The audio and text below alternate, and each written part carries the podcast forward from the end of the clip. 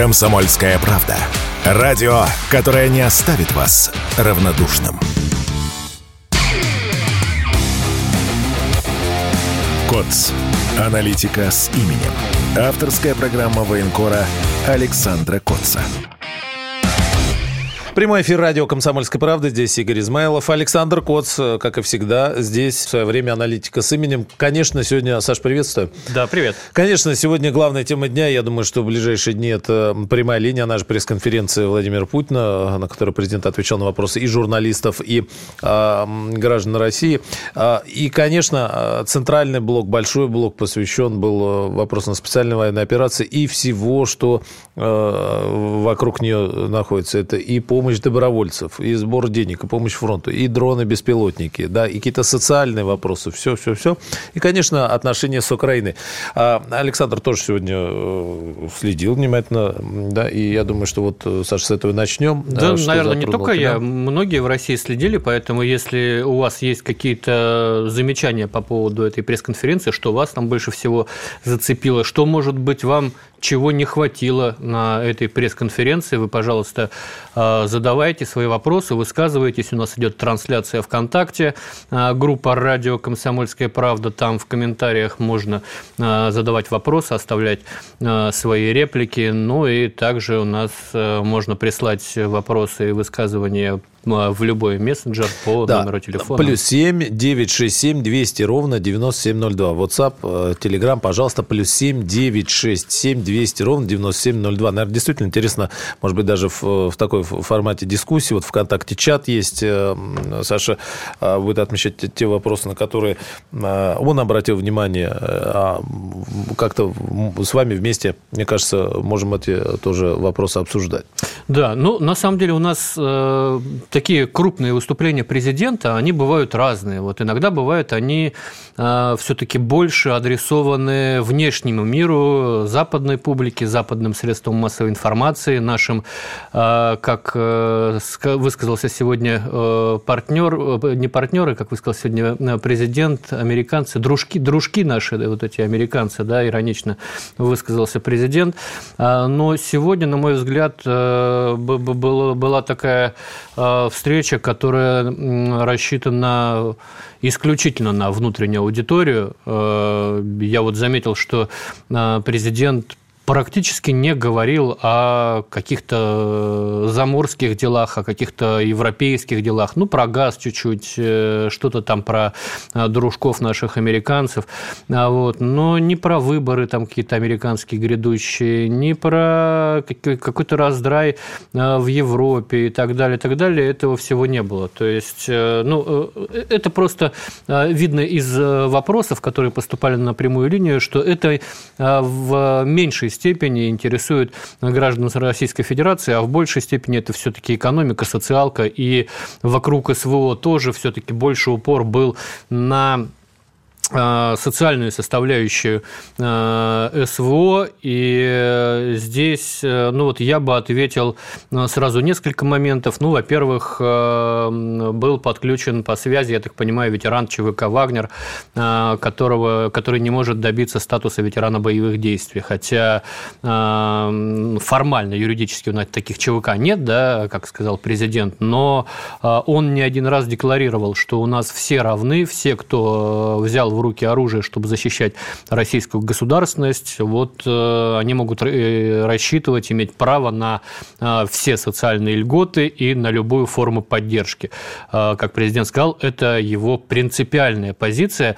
Э, и вот, к сожалению, не все слышат президента, не все слышат эту принципиальную позицию. Мы знаем, э, давайте пальцы загибать, проблемы с статусом ветерана боевых действий для э, ЧВК. В последнее время там она решается, э, в том числе за счет, при помощи комиссии совместной, созданной по инициативе Фонда защитники Отечества, которые, к которым обращаются ветераны, собственно, и они составляют списки, передают Минобороны, Минобороны а после этого, значит, решает все эти документы, дела с документами и выдает корочку ветерана боевых действий. Но а, учитывая, сколько воевало там, а это тысячи, а я знаю только десятки не тысяч, а просто десятки случаев, когда вот так удалось выбить удостоверение ветеранов боевых действий для наших бойцов-ЧВКшников. Но статус участника боевых действий тоже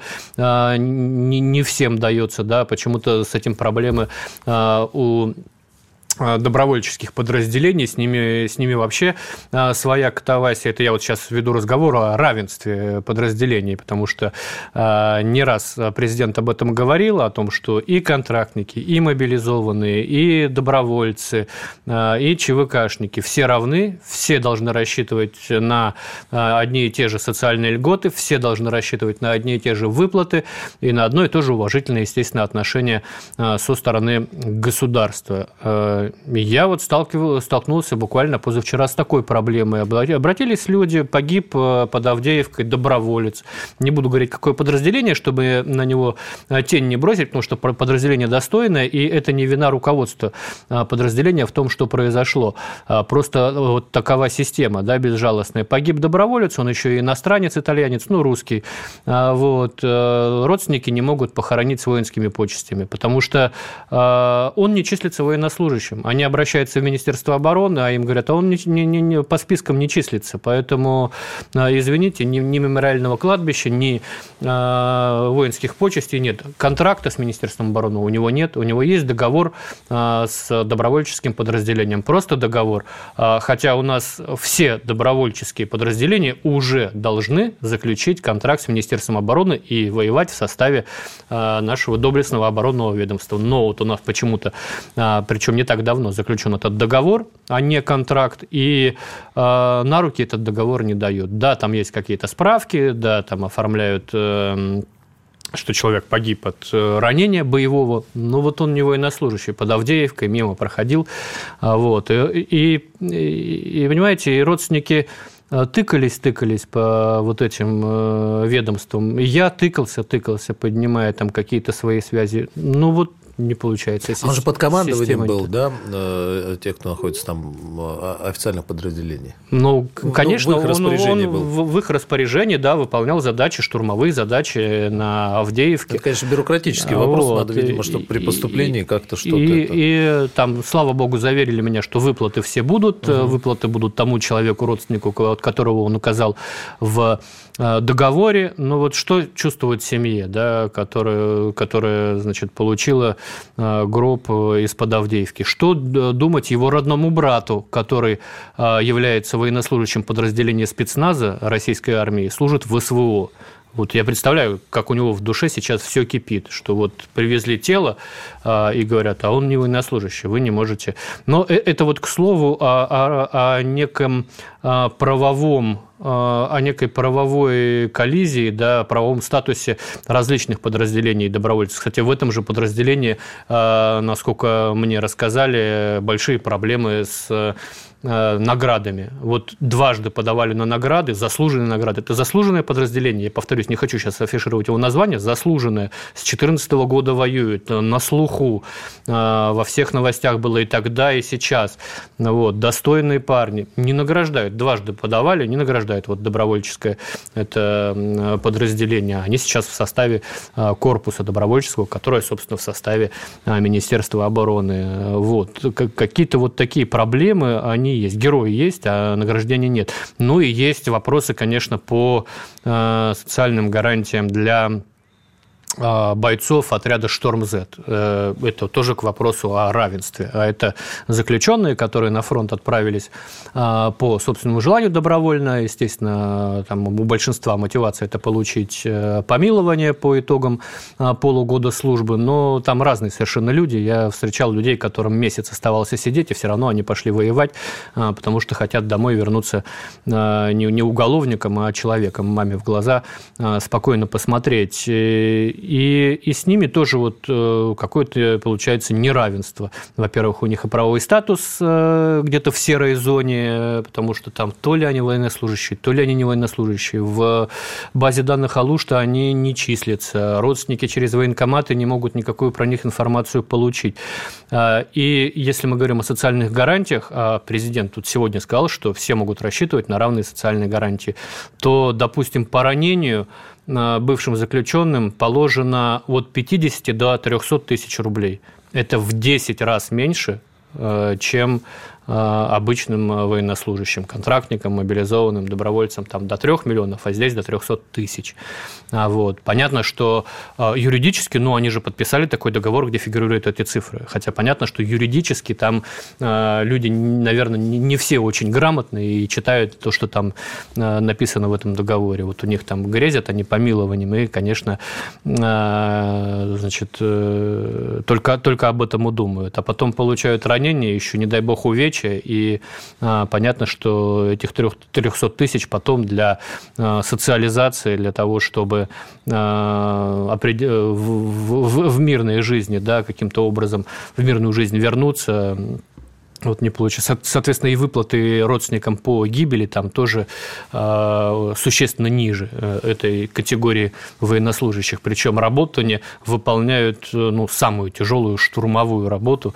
Здесь и ранения больше, здесь, естественно, шансы не вернуться из боя тоже больше. Так что в области равенства участников СВО еще есть к чему присмотреться, есть, нет пределов совершенству, есть э, какие недоработки исправлять.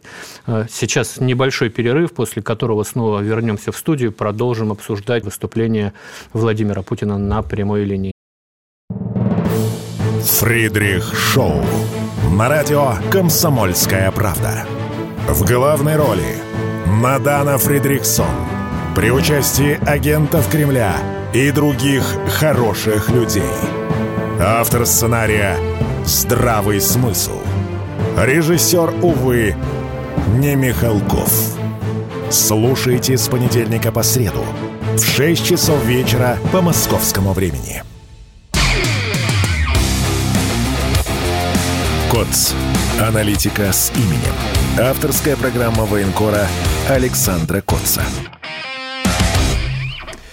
Продолжаем эфир, возвращаемся в студию. Я Александр Коц, Игорь Измайлов. Сегодня обсуждаем прямую линию, общение с народом и пресс-конференцию одновременно Владимира Путина. Значительная часть этой четырехчасовой встречи была посвящена специальной военной операции и всем аспектам вокруг нее. Ну, и из того, что, вот, что называется, в блокнотике, да, я пометил. Во-первых, Владимир Путин заявил, что цели опера... спецоперации не меняются. То есть это остается три, три кита, да, денацификация, демилитаризация и нейтральный статус. Хотя мне кажется, что нейтральный статус – это уже это такая побочка от первых двух пунктов. В принципе, ну, на, на, по, по моему скромному мнению, результатом окончания специальной военной операции должна стать, в принципе, ликвидация украинской государственности, но это мое личное мнение. Президент об этом не говорил, просто много разговоров об этом ходит. Естественно, демилитаризация и денацификация предполагает, ну, какую-то капитуляцию Киева. То есть не, не, не, не мирный договор, не договорняк, а окончание боевых действий на условиях Российской Федерации, то есть на условиях, которые продиктованы с позиции с позиции силы. Вот, поэтому спецоперация может продолжаться, мне кажется, еще очень долго, учитывая, что сегодня Владимир Владимирович говорил о городах юго-востока Украины. Говорилось там в том числе о том, что Одесса – это русский город. Ну, что это значит? Сразу все задумались. Ну, вот, вот, вот пусть и задумываются. Владимир Владимирович умеет так сказать, чтобы кому надо задумался. Вот. Но мне кажется, что это значит, что при определенных условиях, которые мы можем создать и которые будут созданы и извне Украины, и внутри Украины, мы вполне можем расширить свои, свой взор, бросить не только на оккупированную часть Российской Федерации, но и пойти дальше, исходя из геополитических интересов Российской Федерации, а в наших интересах отрезать Украину. Это, это, это программа минимум, да? Вот то, что я говорю сейчас о стратегических интересах интересах после деоккупации нашей территории, это отрезать Украину полностью от Черного моря, чтобы купировать любую возможную угрозу Черноморскому флоту нашему. Вот. Ну и, естественно, нам необходим коридор в Приднестровье, где находится большой наш контингент миротворческий, где находятся огромные арсеналы артиллерийские, потому что они находятся фактически в анклаве, да, отрезанные и вокруг враждебные, враждебные, во враждебной среде. Туда попасть невозможно. Вот, поэтому цели спецоперации, ну, по-прежнему географические параметры этих целей, они по-прежнему размыты, но вот какие, какие-то полунамеки, может быть, нам даны, можно немножко пофантазировать. Еще из интересных Интересного, что я бы отметил, это рассказ Владимира Владимировича о том, что происходит на рынках. Это единственная точка напряжения сейчас, которую создают украинцы, потому что нигде больше они не могут, не имеют наступательного потенциала, контрнаступательного потенциала. И на рынках, ну, происходит там какое-то, какая-то суицидальная операция. Президент как раз сказал там какие-то детали, ну, там, участок тысяча двести в длину, метров триста в ширину, дословно цитирую, пихают своих людей на истребление. Украинские военнослужащие говорят, что это дорога в один конец. Но вот мне, как и президенту, тоже непонятен тактический, стратегический смысл этой операции, когда они раз за разом высаживают своих людей на левый берег Днепра, имитируя создание какого-то плацдарма, и эти люди просто погибают. Причем президент это подтверждает, что это не просто там какие-то мобилизованные, это элиты, штурмовые отряды, там, морпехи. Да?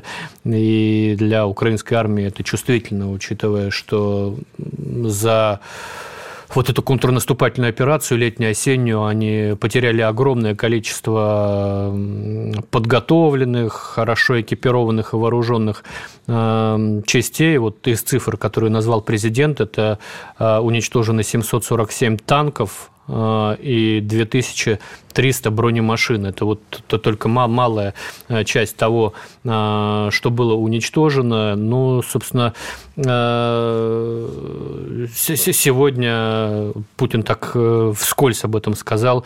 Наши войска улучшают свое положение на всем протяжении линии фронта. Ну, тоже, наверное, такой показатель, что президент не стал конкретизировать, не стал в деталях рассказывать, что происходит у нас на Купинском направлении, что происходит на Артёмовском, что происходит Авдеевка, Марьинка, но оставил эту прерогативу Министерству обороны, тоже, видимо, вот, не знаю, боится сглазить или еще что-то, но никаких подробностей вот именно по другим участкам фронта не последовало, но у меня такое создалось ощущение у президента уверенности, уверенности в том, что он говорит, уверенности в том, что будет дальше происходить в зоне специальной военной операции, собственно, это уверенность выразилась в, во фразе, что победа будет за нами. И контрнаступ все. Он да, тоже, ну, уже... контрнаступ все это мы уже давно констатируем. Теперь это прозвучало в очередной раз из уст верховного главнокомандующего. Вот, поэтому будем надеяться, что какие-то хорошие новости в следующем году у нас будут. Спросили у Путина еще и о второй волне мобилизации. Необходима ли она? Ну, сразу спойлер, нет необходимости во второй волне мобилизации, заявил президент. Мотивация такая. Призвано триста тысяч мобилизованных, причем президент отметил высокий профессионализм этих людей. Отлично воюют ребята, четырнадцать героев России среди мобилизованных, ну, там, десятки, если не сотни, награжденные орденами и медалями, там, из мобилизованных в том числе сформированы сформированы полки по обслуживанию техники, потому что много хороших специалистов среди этих парней. И известно о том, что сорок одна тысяча человек были уволены, там, кто по здоровью, кто по возрасту, вот из тех триста тысяч, которые были мобилизованы. К сожалению, не прозвучал вопрос о ротации, да, будут ли тех мобилизованных, которых призвали осенью прошлого года, менять на кого-то, да, другого, да, на тех контрактников, которые с Нового года набирают. Это а вопросы... Некоторые два года уже почти там будут, да? Вот не, ну кто мобилизован, мобилизация началась в сентябре. Чуть больше года. Да, поэтому вот я, я сейчас говорю о мобилизованных. Mm-hmm. Вот, и, ну, по позиции Министерства обороны известно, да, они не считают, что сейчас надо проводить ротацию и новую мобилизацию. Ну, вот, собственно, Владимир Владимирович ничего об этом нового не сказал. Он сказал, что почти, почти полмиллиона, да? Но сказал, что да, собрали, набрали на, вот, на вчерашний вечер цифра по контракту четыреста восемьдесят шесть тысяч человек. Причем этот поток идет, по полторы тысячи в сутки ежедневно приходит. Ну, вот, с добровольцами там за полмиллиона получается. Вот в таких условиях президент считает, что вторая волна мобилизации не нужна. И, кстати, Саш, вот в зоне, интересные, да, тоже цифры туда же, в зоне СВО находится шестьсот семнадцать тысяч российских военных. Угу. Получается больше, да, чем, чем был в начале? Ну, конечно, больше, потому что в начале мы заходили, ну, я точных цифр не знаю, но это что-то между, там... Ну, ну, что-то, что, что, что-то, что-то в районе двести тысяч а, человек, двести когда мы заходили, да.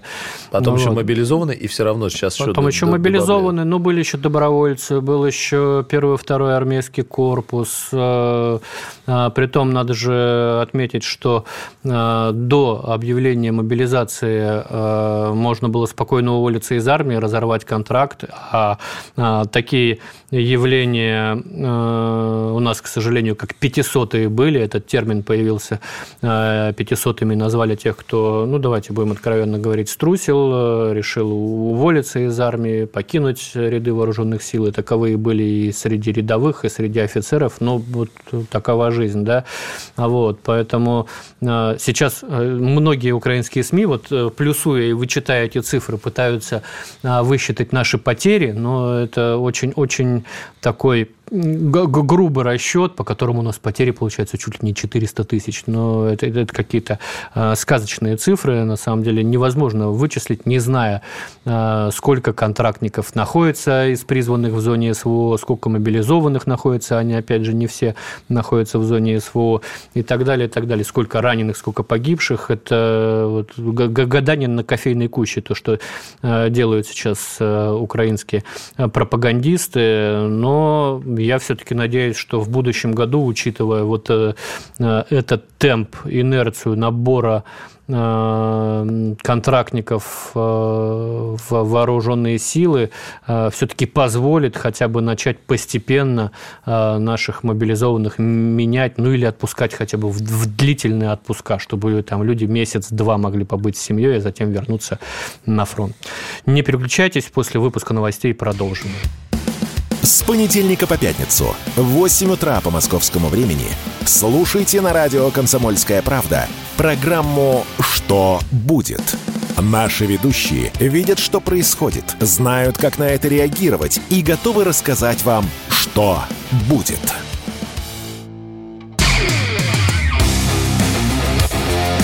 Коц. Аналитика с именем. Авторская программа военкора Александра Коца. Прямой эфир радио «Комсомольская правда». Александр Коц, аналитика с именем. Я Игорь Измайлов. Трансляция ВКонтакте. Там есть группа радио «Комсомольская правда». Подписывайтесь, и там ваши вопросы интересные. Вот по ходу дискуссии мы обсуждаем прямую линию, и она же пресс-конференция Владимира Путина. И вот здесь Эдуард, Саша, нас спрашивает. Добрый вечер. А что будет с оставшимися в живых бойцами ВСУ после окончания СВО?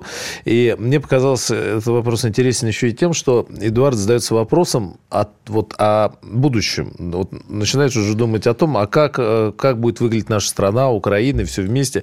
Когда, потому что мы много говорим о победе, о том, что мы победим, но действительно, может быть, мало уделяем вопрос представлению этой победы, о том, что с этим потом делать и как, как с этим быть. Мне кажется, у нас, мы успели в перерыве коротенько поговорить, у нас хороший вообще исторический опыт есть, интеграция совершенно, и не только последнего, там, последних десятилетий, да, но и столетий, интеграции совершенно разных по отношению к нам людей и, ну, и народов. У нас есть самый близкий пример, да, Чеченская республика. Конечно. Я в двухтысячном году не мог бы себе представить, что чеченцы будут плечом к плечу с русскими, да, ты еще и впереди, воевать против украинцев. Вот, какой-то паноптикум, да. А сейчас вот самые главные патриоты, да, представители Чеченской республики. Вот. Что будет с оставшимися в живых бойцами ВСУ? Ну, я могу только предполагать. Я думаю, что будет какая-то кампания по, по, по амнистиям там, и так далее. Ну, как это было против боевиков чеченских. Да. Многих, и многих бывших чеченских боевиков я встречал, например, в составе ЧВК Вагнера в Артёмовске. Нормально рубились, там на, на хорошем счету были а, у... у командиров. Вот, поэтому, ну, конечно, кто, кто замешан в каких-то серьезных, кровавых э, преступлениях, понесут заслуженные наказания, потому что у нас Следственный комитет продолжает работать и по обстрелам в Донецке, и по, э, да, по, по, по, тем же, по тем же трагедиям в Буче, в Ирпене, в Купинске. Уголовные дела заведены в Следственном комитете, и э, кто, кто знает, может быть, по ним окажутся фигуранты, как фигуранты, собственно, появились у Следственного комитета по делам, заведенным в период минского безвремения, а тут после э, операции «Экстракшн» на Азовстали э, в руки попали, в том числе и подозреваемые в тех преступлениях еще до э, начала э, специальной военной операции, поэтому, ну, кто Кто... Будану, кстати, в розыск объявили, ну, тоже. Никто понятно. Не, не, почему, не только, почему только сейчас. Вот. Но я думаю, что вообще оставшиеся в живых бойцы ВСУ будут очень рады вернуться домой и забыть все произошедшее как страшный кошмар. Конечно. А все больше видео, вот сейчас я вижу, как просто на улице хватает, причем уже даже на западе Украины приходят, в гостиницы вламываются. В, в гостиницы, в спортзал. Куда угодно, да, и в халатиках давай на фронт. Да, поэтому... Поэтому, мне кажется, это будет меньше из наших проблем. У нас нет каких-то серьезных проблем на новых территориях Херсонской, Запорожской области, хотя там есть и ждуны. Процент упоротых, естественно, будет, он всегда будет, он, он и в нашей стране есть. Просто сейчас в период боевых действий поджали хвост, кто сбежал, кто сидит здесь и не вякает, потому что тут же может угодить под какую-нибудь статью.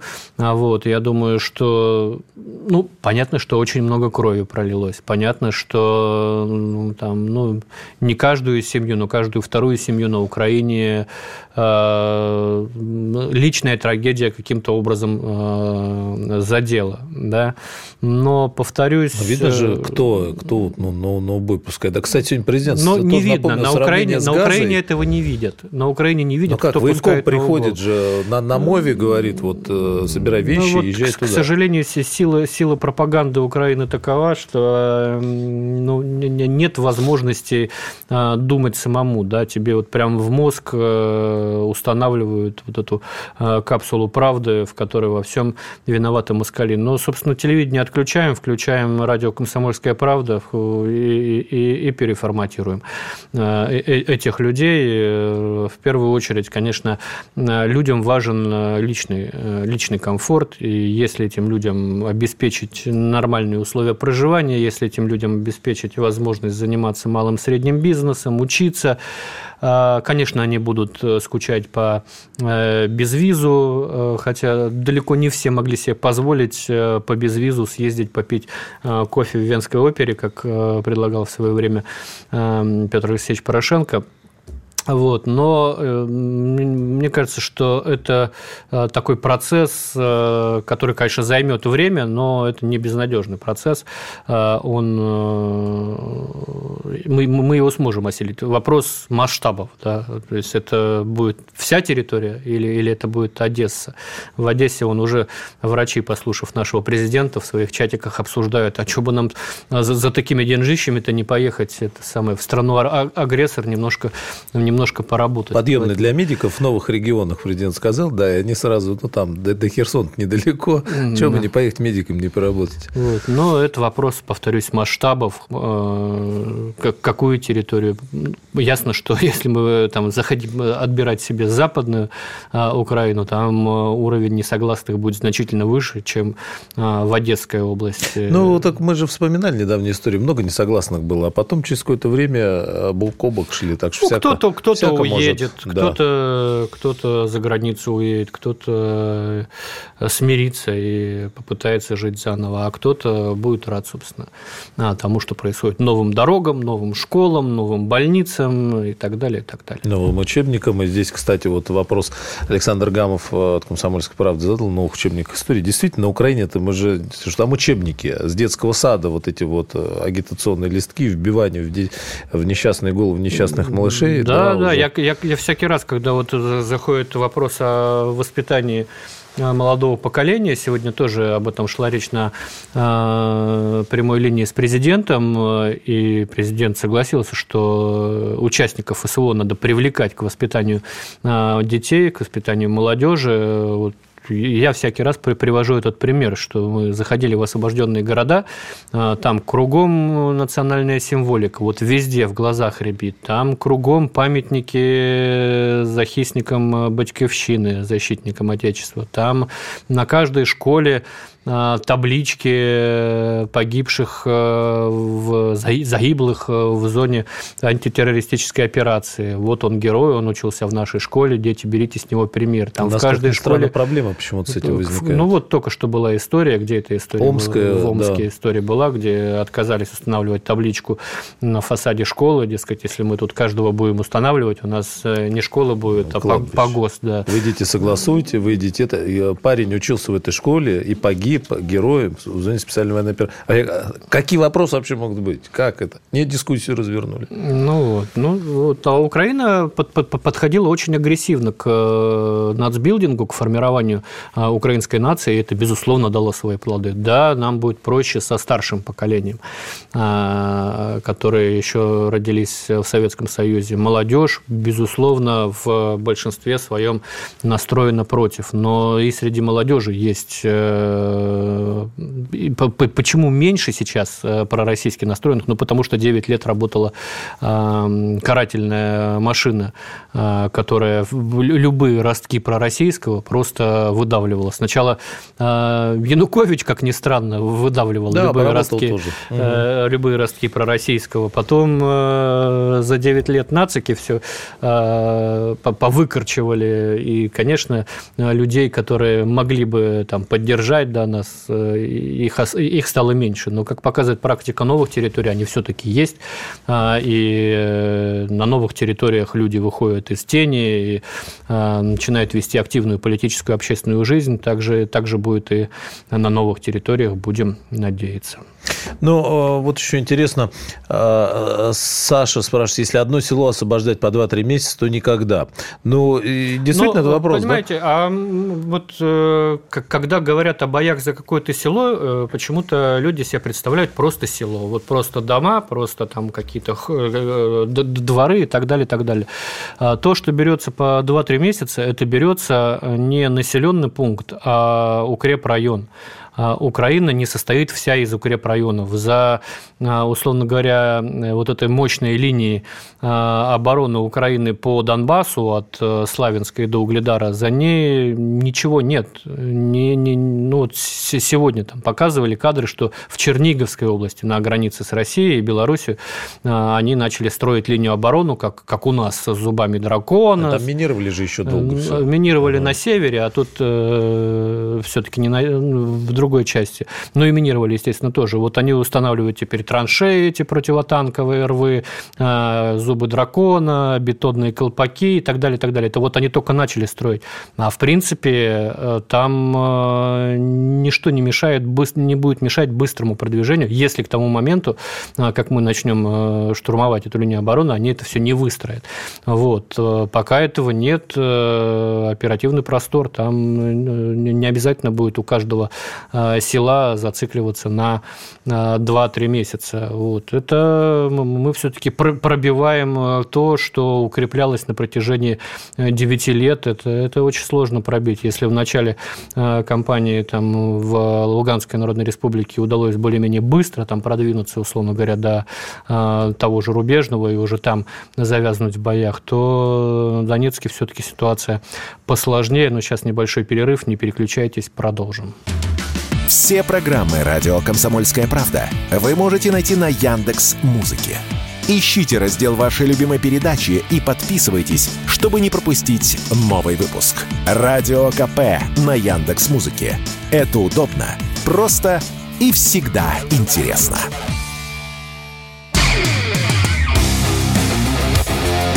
Коц. Аналитика с именем. Авторская программа военкора Александра Коца. В продолжении темы относительно того, как быстро мы наступаем, какие перспективы у нашего наступления уже есть. Всю последнюю штуку, вторая неделя, идут разговоры и сигналы Соединенных Штатов о том, что сворачивается финансирование. И Конгресс-то вот-вот уйдет на каникулы. Перед этим Байден какие-то там двести миллионов успел, значит, одобрить, выбить для Украины. И Пентагон-то принимает оборонный бюджет. Больше, чем на этот год, было восемьсот шестьдесят, по-моему, сейчас они принимают восемьсот восемьдесят миллиардов, почти триллион долларов, из которых на Украине тоже сущие крохи обещают. Угу. Там, да, меньше миллиарда. Не очень понятно, что на это можно купить. Вот, вот эта тенденция к тому, что да, мы сейчас, значит, Украина схлопнется без денег, и мы торжественно на танках пойдем в Киев? Ну, я бы не был так оптимистичен. Но это тоже то, о чем сегодня говорил президент, о технологическом суверенитете. Президент сказал, что Украина почти ничего не производит, все на халяву привозят, а халява рано или поздно закончится. Да, ну, я надеюсь, что она закончится, халява, но вечно это продолжаться не может. Но генсек НАТО, правда, говорит, что не закончится. Ну, да. То, то есть, если американцы что-то не выделили сейчас, это не значит, что они не выделят в следующем году. Вообще, этот спор республиканцев и демократов, демократов он же не о том, там, не, не, давать или не давать Украине помощь. Они и те, и другие за то, чтобы давать Украине помощь, помощь, но республиканцы хотят в преддверии выборов свои условия, им надо пошатнуть конкурента, да, на президентских выборах, поэтому выбить из-под них их электоральную базу, да, которая традиционно в том числе состоит из мигрантов, а республиканцы требуют ужесточить законодательство миграционное, ну и ужесточить меры на границе, откуда ежедневно там тысячи мигрантов прибывают в Соединенные Штаты Америки. То есть вопрос не в том, чтобы помогать, не помогать. Вопрос времени. Времени и как мы этим временем воспользуемся. Да, вот они на следующей неделе уходят на каникулы. На этой неделе уже обсуждать помощь Украине не будут. То есть, по-моему, чуть ли не до февраля там Украине никакой помощи не будет. Ну, там какие-то крохи, да, вот эти вот двести миллионов, там еще какой-то небольшой пакетик. Но это не значит, что Украине никто не будет помогать. Сейчас в Германии обсуждают пакет помощи на шесть миллиардов евро. Вот пока мы говорим, Шольц поставил... Поставили вторую систему ПВО «Патриот». Свидетельствует обновленный список поставок. Есть список уже, и уже начали что-то передавать. Ну, сегодня мы дембельским аккордом пресс-конференции Путина ударили по Украине кинжалом, и неподтвержденная информация поступает о том, что вроде как по «Патриоту» попали, но будем смотреть. Вернемся к помощи Украине. Германия обсуждает шесть миллиардов mm-hmm. евро, Евросоюз обсуждает одиннадцать миллиардов евро. Ну, серьезные деньги. Другой вопрос, что, что на них можно купить. То есть нет такого количество железа, которое необходимо Украине для наступления, которое можно было бы купить за эти деньги, оно просто не произведено. Либо, если оно... не наступление? Ну вот да, если оно произведено, то оно нужно странам Евросоюза самим. Нидерланды вам говорят, что мы, мы наверное, не будем пока помогать, пока, пока сами не обеспечим свою обороноспособность, под, подорванную поставкам Украине. Ну, Нидерланды, ладно, они, может быть, интригуют, потому что вместо эф шестнадцать хотят эф тридцать пять. Вот. Но я к тому, что помощь не иссякнет, и будут поддерживать пациента на живительных капельницах, которые пациенту позволят ожесточенно оказывать сопротивление. То есть и не позволят нам выходить на оперативные просторы. Я все-таки надеюсь, что и наша оборонка выйдет на определенный промышленный цикл, с помощью которого мы сможем перебивать, да, вот эти поддерживающие поставки Украине. Ну и, и в принципе, там общая, да, геополитическая обстановка пока нам благоволит. Будем надеяться, что и в следующем году это все будет продолжаться, потому что усталость от войны есть, и на Украине она есть, и на Западе она есть, и отсутствие успехов подрывают доверие к Зеленскому, и сам Зеленский уже жалко выглядит. Вообще было очень странно на него смотреть в ходе этого головокружительного турне через Аргентину и Кабо-Верде в Вашингтон, где его встречали совсем не так, как его встречали там в сентябре, с какого-то черного хода привезли на чужом джипе, в одежде какой-то бомж-стайл. Он мне напомнил, в принципе, такого персонажа. В двадцать первом году был такой, если кто еще помнит, президент Афганистана Ашраф Гани, который в июне двадцать первого года вот точно так же приезжал в Афганистан и, и трясся там. Слушайте, нам же капец, сейчас же эти талибы, вы уходите, а нам же секир-башка. Нет, мы вас вооружали, мы вас обучали, все нормально, мы продолжим вас поддерживать, мы продолжим там гуманитарные программы, мы продолжим э, помощь силам безопасности, не волнуйтесь. В июне это было, человек вернулся в Афганистан, а в конце августа сбежал с вертолетом долларов оттуда, и, собственно, все там посыпалось. В принципе, э, ну вот, предпосылок для того, чтобы украинская государственность сейчас посыпалась и, и, и все там органы власти пустились в раздрай, ну, так, такого нет, да, как в Афганистане. Но здесь же речь не...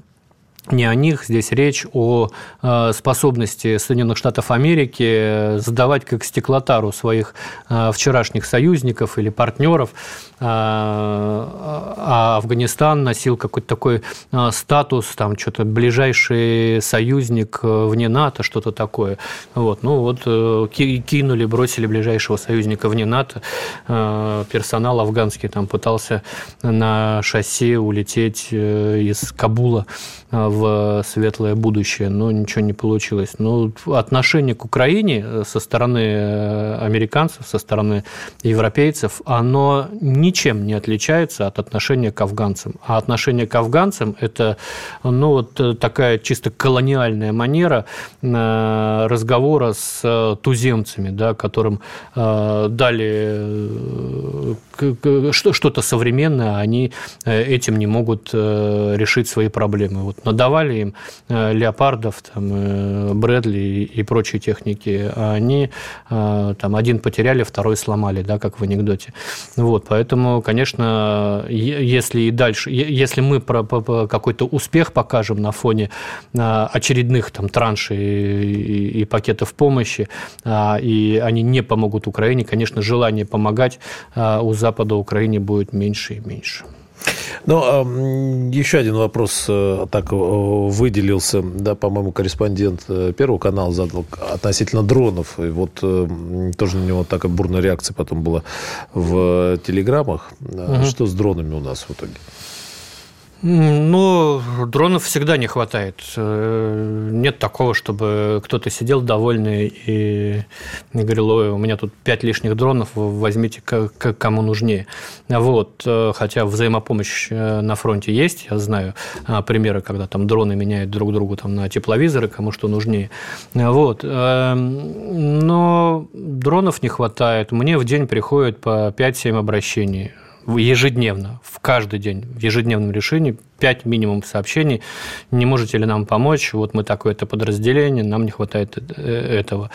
Президент отметил, что стало лучше с дронами. Конечно, стало лучше с дронами, их стало больше, и разнообразие, и именно оборона в том числе поставляет.